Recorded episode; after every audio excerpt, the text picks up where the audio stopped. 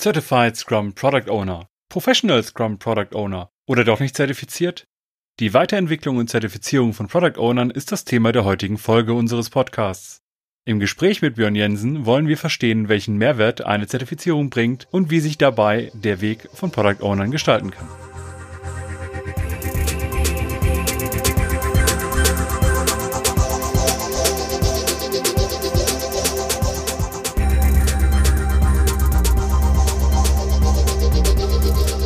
Heute geht es um die Weiterentwicklung und Zertifizierung von Product Ownern. Wir haben einen ganz spannenden Gast zu dem Thema heute dabei, Björn Jensen. Und mit Björn können wir ganz viel über Ausbildung, Weiterbildung von Product Ownern sprechen. Mit an meiner Seite ist der Olli. Ja, legen wir direkt los. Schön, dass du Zeit hast, Björn, und herzlich willkommen erstmal. Ja, danke, dass ich hier sein darf. Björn, du bist zertifizierter Scrum-Trainer und machst unter anderem sehr viele Product Owner Ausbildungen und Trainings und bist dementsprechend, glaube ich, mindestens bundesweit sehr bekannt im deutschsprachigen Raum. Du bist aber auch weltweit aktiv äh, und für die Scrum Alliance in dem, soweit ich weiß, mit dafür verantwortlich, die Ausbildungs- und Lerninhalte der Schulung oder Zertifizierungsgänge aus, äh, zu gestalten.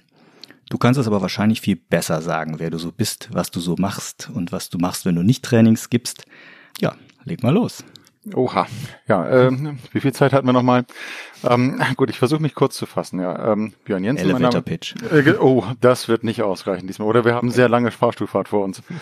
Ähm, vielleicht einmal ganz kurz zum Hintergrund. Ich bin in der agilen Szene seit äh, jetzt über 20 Jahren tätig, habe als Scrum Master angefangen, aber bin auch relativ schnell in das Thema ähm, ja, Projektverantwortung, Produktverantwortung reingekommen. Das Thema Product Ownership begleitet mich also schon ein bisschen länger. Ähm, und bin in diesem Kontext auch seit 2010 relativ stark aktiv. Als Trainer ähm, ist mir das Thema Product Ownership auch sehr wichtig. Natürlich auch Scrum Mastering mag ich sehr gerne.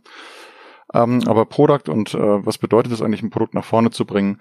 Was heißt das im Beziehungsgeflecht mit Stakeholdern zu arbeiten etc.?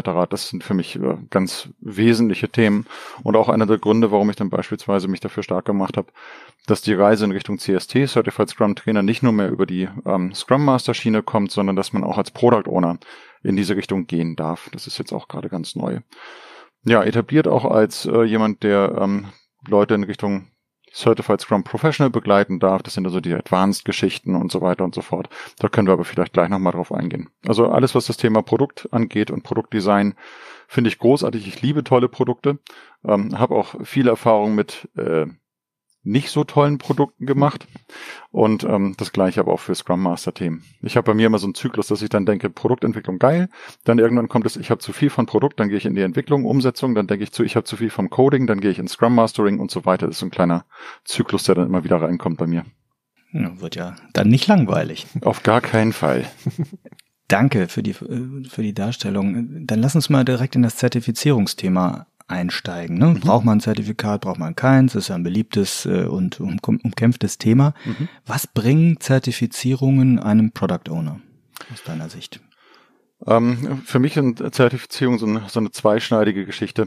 Ähm, ich war ganz lange ähm, dabei und habe mir gedacht, Zertifizierung, warum braucht man das? Also das sagt eigentlich nicht viel aus. Ähm, ich habe meine Scrum Master Zertifizierung 2010 gemacht, also äh, zehn Jahre, nachdem ich angefangen habe, mit Scrum irgendwie rumzuwerkeln. Ähm, was bringt einem das trotzdem? Ich würde tatsächlich dahin gehen, also als allererstes, eine Zertifizierung sagt nichts über Praxis aus und über die Erfahrung, die jemand mitbringt. Darum geht es aber an der Stelle auch gar nicht. Sondern es geht erstmal darum, dass man in einem Programm etwas über die Tätigkeiten und Fertigkeiten des Product Owners im Grunde lernt. Also was ist denn das eigentlich? Was braucht es da? Was sind die Hintergründe, um die, in denen wir uns da bewegen, um überhaupt erstmal das Rahmenwerk kennenzulernen und ähm, um dann im Grunde so ein bisschen äh, loslaufen zu können. Ne? Also es sind im Grunde die Basisfertigkeiten. Und das Schöne bei diesen ganzen Sachen ist, ähm, dass bei diesen ähm, Ausbildungsfaden, entweder ist nun zwei Tage oder drei Tage Training, je nachdem, wie gut die Vorkenntnisse sind, die man äh, mitbringt, ist es nicht nur das reine theoretische Grundgerüst, was man bekommt, sondern, das ist mir ganz wichtig, die Interaktion mit anderen Teilnehmern und der Austausch mit diesen Personen. Ne, also da hat man noch ganz viele andere Perspektiven, die weit über das hinausgehen, was ich mitbringen kann. Wie werden, wie entwickeln andere gerade Produkte in der Praxis? Was sind die Herausforderungen, die sie haben? Wie gehen sie damit um?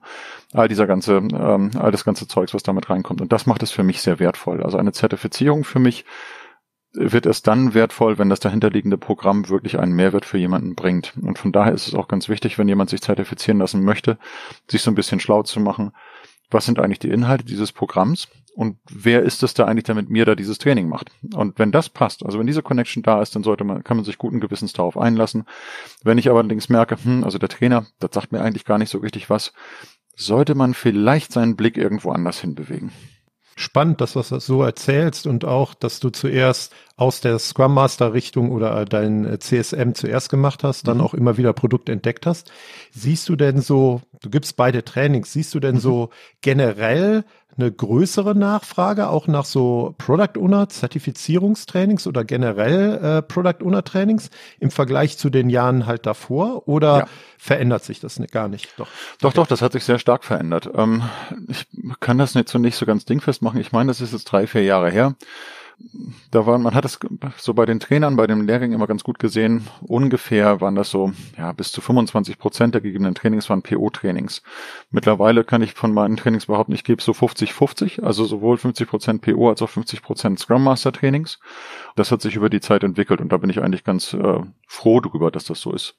Direkt Nachfrage, hat sich da aus deiner Sicht auch der Inhalt dieser PO-Trainings verändert im Vergleich zu früher? Ne? Also ich darf ja den ein oder anderen Training auch mal hospitieren und mhm. besuchen. Und es gibt durchaus auch Product Owner Trainings, wo sehr viel Inhalte sind, die ich auch in einem Scrum Master Training halt sehe. Mhm.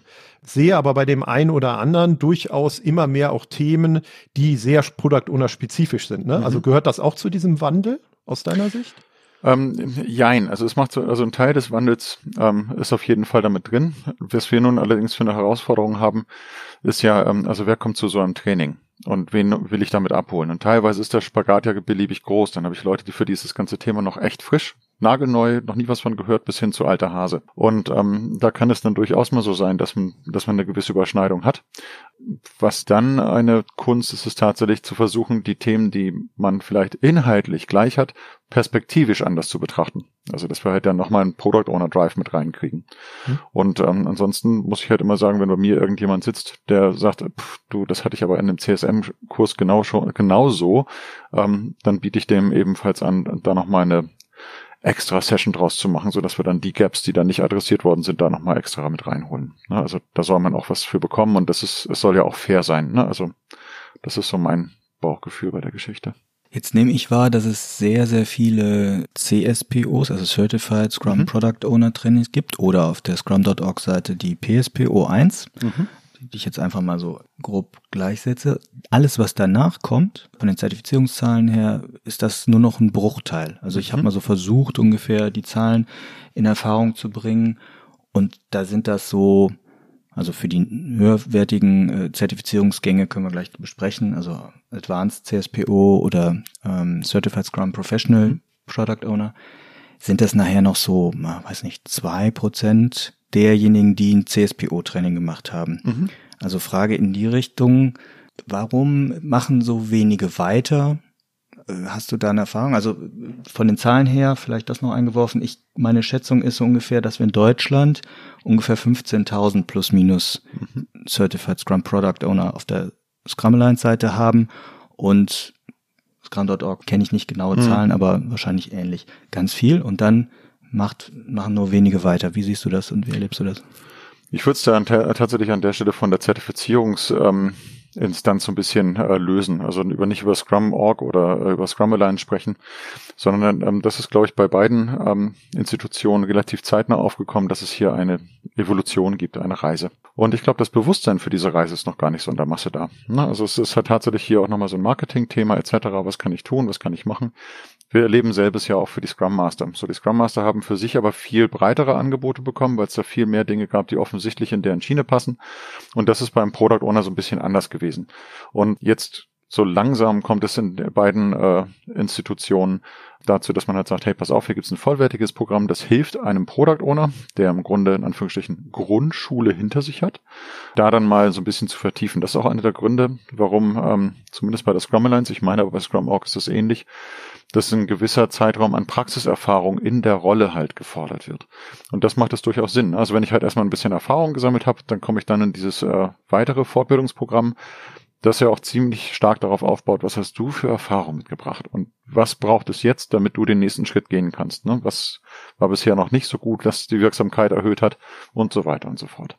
Kannst du denn so ganz grob, inhaltlich werden wir gleich nochmal einsteigen, mal darstellen, was denn so nach der grundlegenden Ausbildung Inhalte sein könnten in so einem Product Owner Training? Also was da so Lernziele sind oder mit was man sich als PO, der sich weiterentwickeln will, tatsächlich auch beschäftigen mhm kann, darf?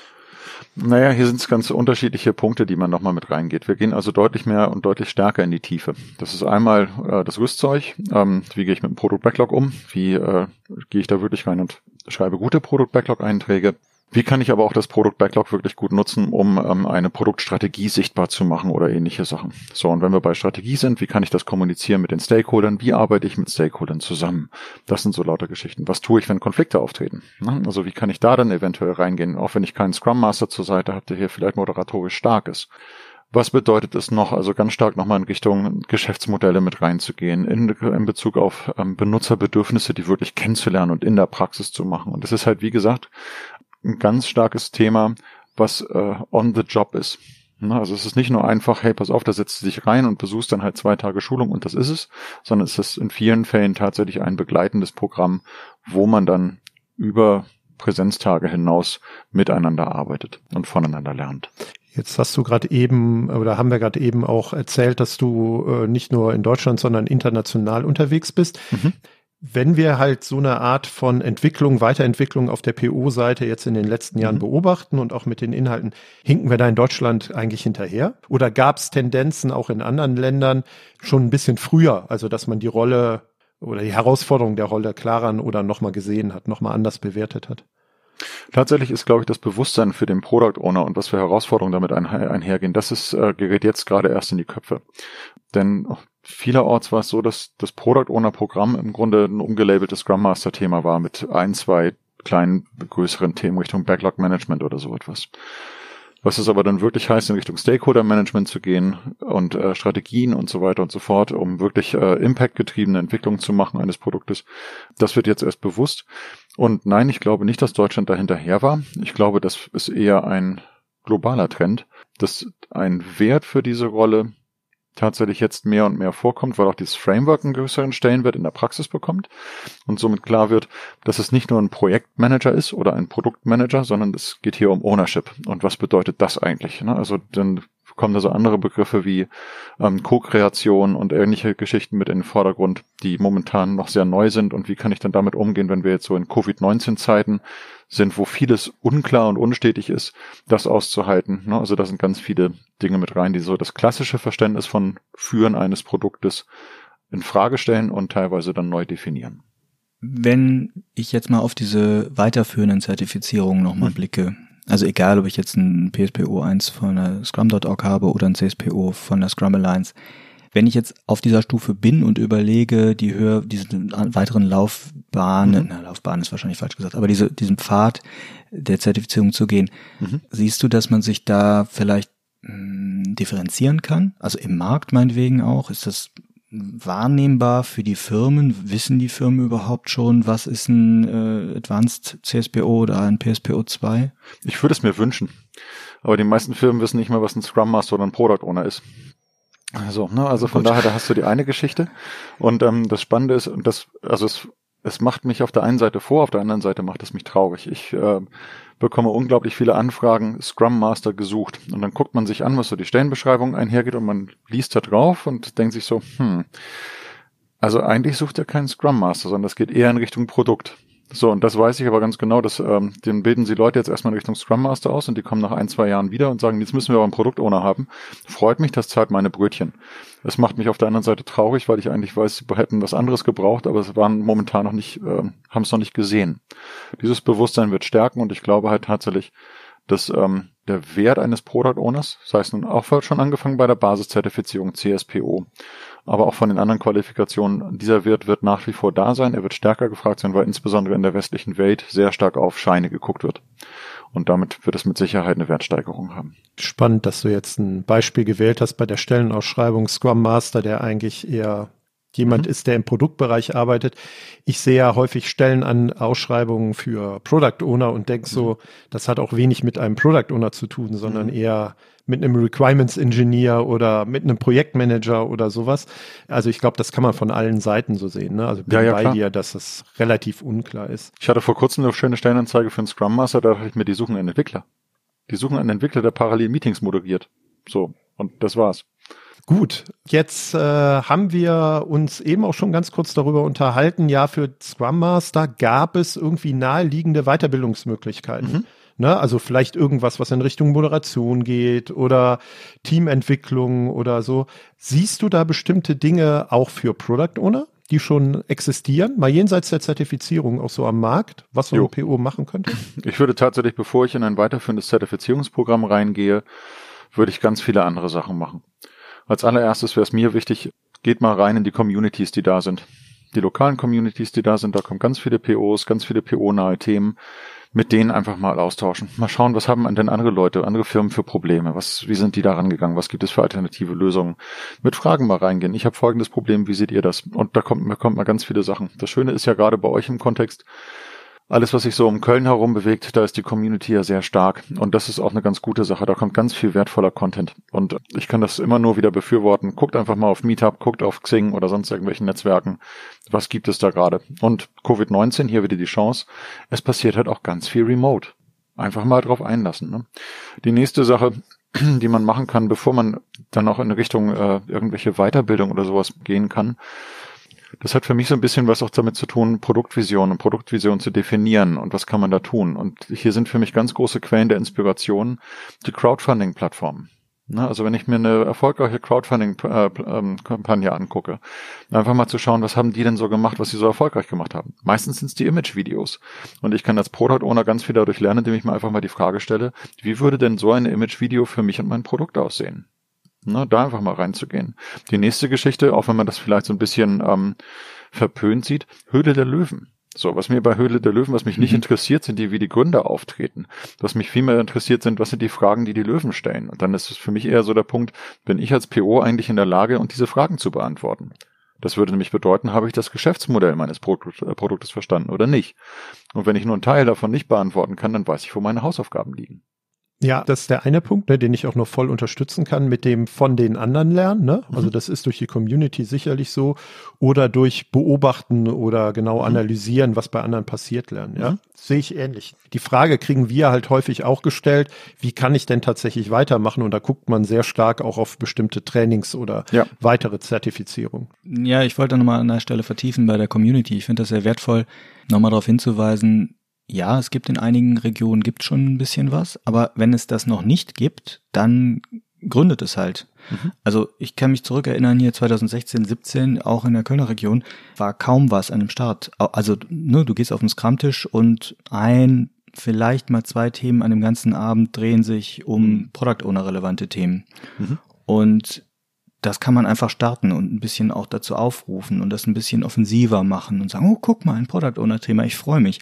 Und wenn du da heute in diese hier Agile Cologne oder oder äh, auch Agile Ruhr Barcamp und solche Sachen dir das anguckst, es ist wahrnehmbar mehr geworden. Also mhm. ich würde inzwischen sagen, 20 bis 25, manchmal 30 Prozent der Themen sind PO-relevant. Mhm. Und das ist sicherlich noch nicht bundesweit so, aber daran sind wir alle selber beteiligt, ob das passiert oder nicht. Na klar.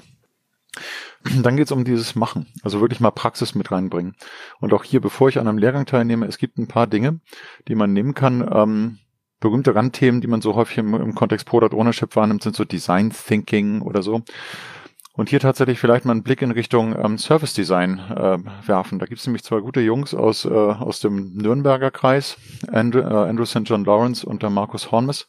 Die machen Service Design und das relativ stark. Und die haben so eine Initiative gegründet, das nennt sich Global Service Jam, wo man dann weltweit mit anderen Leuten gemeinsam in 48 Stunden neue Services designt. Und da lernt man ganz viel Methoden, ganz viel Handwerkszeug, ist so ein bisschen wie so ein Hackathon oder so etwas, nur in Bezug auf, lasst uns neue Services designen. Das ist eine ziemlich, ziemlich coole Sache. For free kann man wunderbar machen, wird in vielen Städten gehostet. Einfach mal tun. So, das nächste sind dann halt so Workshops im Kontext Lean Startup Machine, ne, wo man dann halt anfängt, da was zu tun. Aber die sind schon wieder bezahlt. Da könnte man so ein bisschen gucken, ähm, was man da machen will. Wenn es aber dann tatsächlich um bezahlte Ausbildung geht, da was zu tun, da kann ich äh, ganz wärmstens ans Herz legen, ganz wärmstens ans Herz legen, alles, was äh, von Alex Osterwalder kommt. Also diese Strategizer-Sachen, wo es dann um Business Model Design geht, es geht um Value Proposition und ähnliche Geschichten. All das ist sehr, sehr wertvoll für den täglichen Job eines POs. Und wir bekommen da auch unglaublich viele Werkzeuge schon mit an Hand geliefert, die einem helfen, da ganz stark mit reinzugehen. Finde ich spannend und gut, dass du den Punkt äh, mit aufbringst, weil das ist ja die Business-Seite oder der Business-Aspekt, auch in der Product-Owner-Rolle das kriege ich auch häufig als Rückfrage oder als äh, neue Erkenntnis in solchen Themen gestellt, mhm. dass man sehr stark auf Kunden vielleicht sogar noch guckt oder vielleicht auch auf Technologie und auf das Framework, dass die Business-Seite aber sehr stark unterrepräsentiert ist, in dem, mhm. äh, wie POs selber auf ihre eigene Rolle gucken. Also deswegen mhm. finde ich den Punkt ganz wertvoll. Ist für mich äh, ein ganz wichtiges Thema. Und ansonsten ähm, ja halt immer von Meistern lernen. Ne? Also irgendwelche Biografien schnappen, die man dann gelesen hat, Steve Jobs oder halt irgendwie Jeff Bezos, Elon Musk oder wer auch immer. Oder halt ein paar Podcasts. Ich meine, Ihr macht ja gerade einen, den kann ich auch nur wärmstens empfehlen an der Stelle.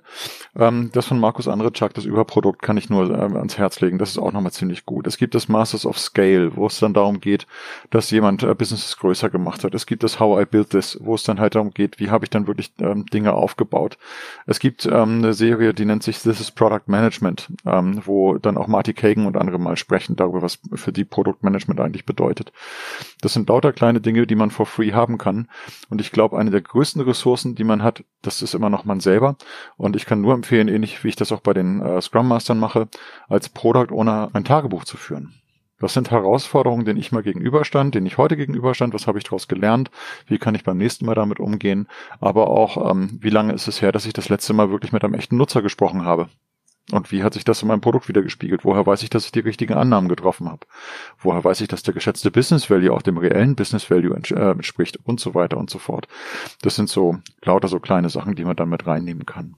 Du begleitest ja jetzt schon seit zehn Jahren auch äh, Leute in ihrer Ausbildung mhm. und kennst auch viele auch gleichzeitig dann aus der Community. Hast du so ein paar Growth Stories vor Augen, wo du sagst so, ja, ja, den habe ich damals meinetwegen äh, oder die Person habe ich damals mal ausgebildet und hast du so ein paar Wege mal verfolgt und Beispiele? Ach, da gibt's ja ein paar, ne? Also den äh, jemand, den man dann äh, häufiger auch wahrnimmt, der Ralf Kruse, der ist äh, ja im Grunde durch mich mit reingekommen, überhaupt das in Berührung mit der agilen Szene. Aber wenn wir so auf Product Owner ähm, Geschichte äh, gucken, ähm, müsste ich tatsächlich mal so ein bisschen muss jetzt gar nicht mit Namen sein, aber dass du sagst so, ja, seitdem die Leute das und das gemacht haben oder wahrnehmbar. Also da habe ich eine gute Growth-Geschichte. Da ging es nämlich darum, dass ich in einer Firma helfen durfte. Ich durfte die begleiten. Da hatte nämlich ein Abteilungsleiter, irgendein hoher Head auf irgendwas, meinte, dass äh, sie ein Problem hätten mit Product Ownership und sie müssten jetzt endlich mal eine Intensivschulung bekommen und sie hätten dann Geld locker gemacht und ich durfte da hinfahren und ähm, wir haben eine Intensivschulung gemacht. Und ein Bestandteil dieser Intensivschulung war, arbeitet doch mal die Produktvision für euer Produkt aus. So, das war so Hausaufgabe über, über Nacht, ne? So nach dem Motto, hey, pass auf, morgen früh treffen wir uns. Und ich hätte dann gern mal die Pitches so von jedem. So, das waren dann irgendwie so, keine Ahnung, sechs POs oder so. Und ähm, am nächsten Morgen kam dann irgendwie der erste PO hin und ich meinte, ja, super, dann ähm, hättest du Bock, pitchen? Ja, ja, mach ich. So, und dann hat er halt sein Du warst der Löwe dann? Ich habe mal geguckt, was du da ist, aber ich war noch nicht mal ein Löwe. Das war nämlich, ich war einfach interessiert, um mal zu gucken, was passiert da. So, und dann hat der Mensch hat er seinen Pitch geliefert, alles wunderbar. Und dann guckte ich schon in die Runde und meinte so, und wer kommt jetzt? Da kam hinter mir dann der Kommentar, wieso, das, ich bin noch nicht fertig. Ich so, wie jetzt? Ja, das war ja nur das erste Produkt. Und siehe da, jeder von diesen POs hatte halt, äh, ich glaube, um die fünf bis sechs Produkte, wo man dann gedacht hat, so, mh, hm, Moment, das ist aber jetzt irgendwie so vom Fokus her ganz komisch. So, und dann haben wir halt mal, mal geguckt, und das war nämlich auch nochmal ganz schön, jeder von den ähm, von diesen POs, die dann da waren, die hatten unterschiedliche Post-its ähm, für sich benutzt, unterschiedliche Farben. So hatte dann der eine Post-its in blau, der andere Post-its in grün und so weiter. So, und da habe ich mal gefragt, hey, pass auf, lass uns doch mal gucken, damit wir überhaupt eine Übersicht da reinkriegen. Packen wir die mal alle an die Wand. Und die Wand sah aus wie United Colors of Benetton. Also war dann halt die Frage, hey, ähm, wie sieht's denn aus? Erkennt ihr da Cluster, Muster? Also gibt's da irgendwas, was zusammengehört? Dann haben die das halt äh, gemacht. Sie haben auch sechs Cluster identifiziert. Und diese Cluster waren auch United Colors of Benetton. Da habe ich dann einfach nur die Frage in die Runde gestellt, wie seht ihr das? Also sieht das gut und gesund aus oder nicht? Und dann haben sie schon festgestellt, dass untereinander zwischen den einzelnen Farben unglaublich viel Abstimmungsverluste äh, dann da waren und dass das irgendwie komisch war. Also hatte ich mal gedacht spontan, okay, machen wir mal was anderes. Vielleicht kann ja jeder von euch einfach mal gucken, für welchen Cluster sein Herz schlägt. So, und da haben die halt geguckt und siehe da, das ging relativ gut auf. Dann äh, war der Head of Product da, oder der Head of irgendwas dann auch nochmal mit drin und dann war die Frage, wenn du das jetzt so siehst, wollen wir das mal probieren, dass jeder von diesen POs, die hier sind, tatsächlich nur den Bereich verantwortet, für den auch sein Herz schlägt? Das fanden die erstmal ganz cool. Und dann war die nächste Aufgabe, wenn wir das aber bei den POs machen, dann müssen wir eigentlich im nächsten Schritt hingehen, das den anderen Entwicklern aber auch ermöglichen. Das heißt, lass uns bitte nächste Woche, Anfang nächster Woche einen All Hands machen, wo die Product Owner einfach mal ihr Produkt pitchen. Und dann kann man nämlich den Entwicklern freistellen, bitte bewegt euch dahin, wo euer Herz für schlägt, wo ihr für brennt. Und das hat auf einmal zu ganz neuen äh, Teamkonstellationen geführt, zu sehr viel Reiberei, zu sehr viel nee, das müssen wir denen aber sagen, dass sie es jetzt machen müssen. Und der Frage, naja, aber wenn wir das jetzt, wenn wir denen jetzt vorgeben, was sie machen müssen, dann haben wir die letzte Woche, hätten wir uns sparen können. Wenn du also solche Change-Initiativen äh, machen willst, dann darfst du mich in Zukunft gerne buchen. Dann machen wir nämlich Folgendes. Du beweist mir das Geld und ich komme nicht. Dann hast du den gleichen Effekt. So, und ähm, das fand er natürlich nicht so gut. Auf jeden Fall ist die Firma dann mehr und mehr dahin gegangen, dass sie tatsächlich Produkte nur noch so launcht, dass sie gepitcht werden und wenn sich einer für das Produkt findet, der, der Bock hat, das voranzutreiben, dann wird die Initiative gestartet und wenn sich keiner findet, dann ist es das Produkt auch nicht wert. Na, und so sind die mehr und mehr damit reingegangen und das ist ganz cool. Da gibt es nämlich ein nettes kleines Buch, das nennt sich zuerst der Mitarbeiter, dann der Kunde. Es geht um Identifikation. Was kann ich tun, damit auch Identität irgendwie da ist? Und das ist eine, eine ganz coole Sache gewesen. Und die arbeiten immer noch so, finde ich sehr, sehr geil. Das ist eine coole Geschichte, ja. Ähm, neben der Identität höre ich daraus oder interpretiere ich da auch rein, dass das eine ist, vielleicht gab es auch ein zumindestens äh, nicht so klares Verständnis des Produktes an sich. Also was ist überhaupt ein Produkt, wenn halt viele, also wenn du es hinterher anders geclustert hast. Und das zweite, was damit vielleicht auch einhergeht, naja, was ist wirklich die Product Owner Rolle, um jetzt nochmal auf unsere mhm. Product Owner Rolle zurückzukommen. Ne? Also deswegen finde ich das ganz spannend. Siehst du das denn auch, dass hinterfragt wird, was ist hier überhaupt unser Produkt und wie interpretieren wir tatsächlich diese Product Owner Rolle? Ich glaube, also da sehe ich äh, noch ganz andere Fragen. Also ich finde die Fragen toll. Die sind so ein bisschen fortgeschritten, weil die meisten Fragen sind viel grundlegender. Was ist eigentlich ein Produkt? Hm. Ja, da wird da ist dann häufig die Diskussion, ist es was Haptisches, was ich anfassen kann oder ist es was anderes? Und ähm, das meiste ist ein großes Missverständnis der Product Owner Rolle, ähm, wo es nämlich darum geht, ein Product Owner hat im Grunde das Vertrauen und das Mandat vom Rest der Organisation im Alleingang betriebswirtschaftlich relevante Entscheidungen treffen zu dürfen. Das heißt, ich kann als Product Owner auch ein Produkt mal eben einstampfen, wenn es so keinen Sinn mehr macht. Häufig ist es aber eher so, dass äh, ich zwar dafür verantwortlich bin oder ich werde dafür verantwortlich gemacht, einen Backlog zu administrieren, aber ich darf keine Entscheidung treffen. Das macht jemand anders. Und ähm, damit haben wir es mit Ängsten in Organisationen zu tun etc.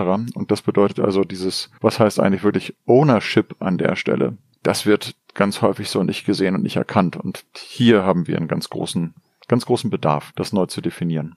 Und um dann den Bogen zu schlagen, könnte es ja durchaus sinnvoll sein zu sagen, man führt diese Diskussion, die du gerade angerissen hast, auch zuerst. Also die, man schärft die Rolle oder man versucht ein gemeinsames, mhm. klareres Rollenverständnis in diese Richtung zu entwickeln, um dann zu überlegen, was braucht denn so ein Product Owner eigentlich? Mir kam direkt in den Kopf dieses Verständnis von, mhm. ich soll nur Backlog-Administrator sein, führt halt sehr wahrscheinlich auch zu bestimmten Fragen oder zu bestimmten Dingen, Fähigkeiten, die ich erlernen will als PO. Mhm. Wenn ich aber wirklich der Owner des Produktes bin, auch mit der betriebswirtschaftlichen Verantwortung, habe ich sehr wahrscheinlich ganz andere Herausforderungen, in denen ich mich noch weiterentwickeln kann oder auch sollte. Mhm. Ich glaube tatsächlich, dass ein Bewusstsein über den eigenen Standpunkt eine wichtige äh, Erkenntnis ist. Also bin ich wirklich Product Owner oder bin ich Backlog Administrator? Und wenn ich weiß, dass ich Backlog Administrator bin, dann kann das erstmal niederschmetternd klingen, muss es aber nicht, denn ähm, es gibt ja eine Reise hin in Richtung Product Owner und ich bezeichne diese Reise gerne als Product Facilitation. Das heißt, ich bin dann im Grunde sowas wie so ein Scrum Master für ein Team. Scrum Master hilft dabei, dass das Team über sich hinausgehen kann und so weiter. Und ich kann dem Produkt helfen, dass es über sich hinausgehen kann. Das heißt, ich muss dafür sorgen, dass die richtigen Leute zur richtigen Zeit zusammenkommen, um die richtigen Entscheidungen über die richtigen Dinge zu sprechen. So, und dieses Ding, diese Reise Product Facilitation, da mal reinzugehen, das ist äh, für mich eine ganz wesentliche Sache und ähm, sich dessen auch bewusst zu sein. Ja, es passt auch. Also ich, mir hängen die United Colors of Benetton noch im Kopf, die du eben angesprochen hast. Das geht in so eine Richtung, die wir sehr stark eben auch populieren, zu sagen, es gibt nicht die Product Owner Rolle bei dir in der Firma mhm. und nicht die Product Owner Rollendefinition, sondern es kommt immer auf den Kontext deines Produktes an, mhm. auf den Kontext des Marktes etc. Das heißt immer dieses Blöde, ne? Es kommt drauf an. Mhm. Und das ist tatsächlich etwas, äh, was wir auch wahrnehmen, dass die Nachfrage nach, danach immer größer aktuell wird. Also mhm. es kommt dann so, ja, ja, die Ausbildungen und Zertifizierungen haben die gemacht, aber irgendwie fluppt es noch nicht so, wir müssen mal die PO-Rolle schärfen. Und mhm. wir gehen dann ganz gerne rein mit so einem Workshop, okay, PO-Rolle schärfen und blättern dann erstmal auf, welches Produkt habt ihr denn oder welche Produktcluster, das Beispiel, mhm. was du eben hattest, da erstmal Fokus reinzubringen und dann zu gucken, okay, wo brauche ich welchen Typus von PO? Mhm. Das ist ja bis hin zum Recruiting, dass irgendwie so stumpf ein, ein Stück PO gesucht wird, ohne zu überlegen, brauche ich hier einen, der auch Leidenschaft für Discovery-Arbeit zum Beispiel mhm. hat, der Leidenschaft für Perfektionismus vielleicht meinetwegen auch hat. Ne? In, einem, in einem Horizont 1 Produkt kann das ja Sinn machen. Mhm. Und da diese Unterschiedlichkeit zu erkennen, das ist etwas, was, was ich ziemlich gerade spüre. Ich weiß nicht, wie du es siehst. Ähm, ich bin da völlig bei dir. Ein Product Owner hilft für mich im Grunde in einem anderen Kontext, wie der Scrum Master es tut, auch hier das Lernen neu zu lernen. Und zwar geht's halt im, in Bezug auf den, auf das Produkt. Ne? Also wie ist halt, wie ist die Wertreise, die dann im Grunde da ist. Und hier tatsächlich so ein bisschen reinzugucken, welches Lernen braucht es wann und wie schnell, also wie viel Lernen kann ich meinem Unternehmen, meiner Organisation, in der wir jetzt gerade sind, auch zumuten, bevor das dann überfordernd wird. Da tatsächlich so ein bisschen ein Stück weit mehr reingehen. Und das finde ich durchaus sehr, äh, sehr wertvoll und sehr sinnig bin da völlig bei dir. Also wirklich mal so ein bisschen reinzugucken, also wer ist das da eigentlich, wen haben wir, welche Form von Product Ownership braucht es eigentlich, um hier reinzugehen. Und da gefällt mir dann ähm, ein Ansatz, den man sich so ein bisschen abgucken kann aus einigen Leadership-Programmen. Es gibt von Bill Joyner dieses Leadership Agility und da hat er im Grunde ein dreistufiges Modell mit reingebracht, wo es dann halt um äh, um Katalysten und ähnliche Geschichten geht. Also wie viel Führung braucht es wann? Und das kann ja auch inhaltliche Führung dann bedeuten. Und da wirklich mal sich so ein bisschen bewusst zu sein, wie reif ist meine Organisation eigentlich jetzt gerade? Und ein Punkt auch als Product Owner, wenn ich in diesen, in diesen Kontext sein, äh, gehen möchte, dass da so etwas entsteht wie echte Co-Kreation wenn ich also wirklich möchte, dass Leute von sich aus in das Produkt einbringen und das wirklich mitgestalten, muss ich loslassen.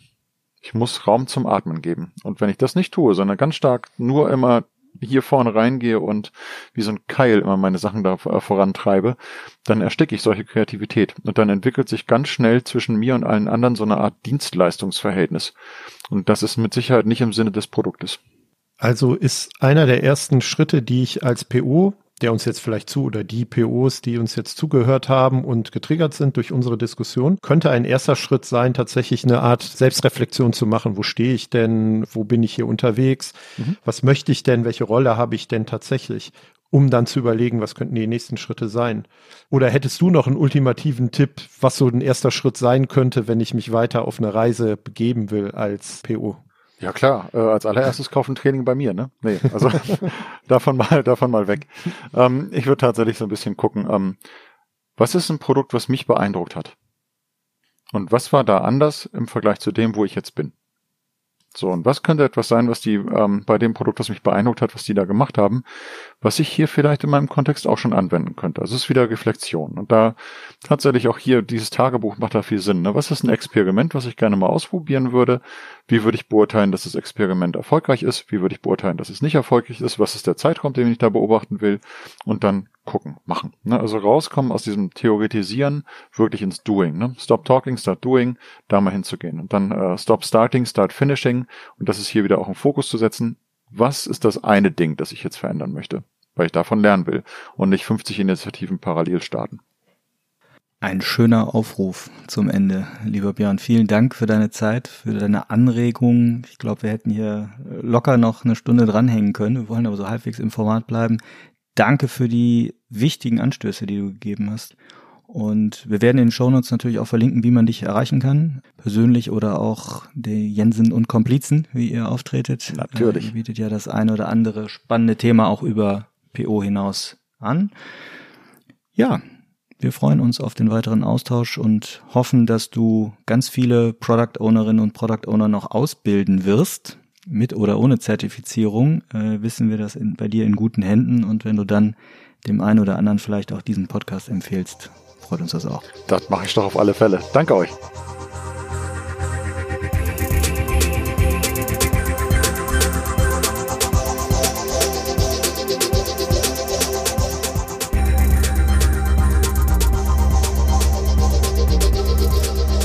Wir freuen uns über euer Feedback zu dieser und anderen Folgen.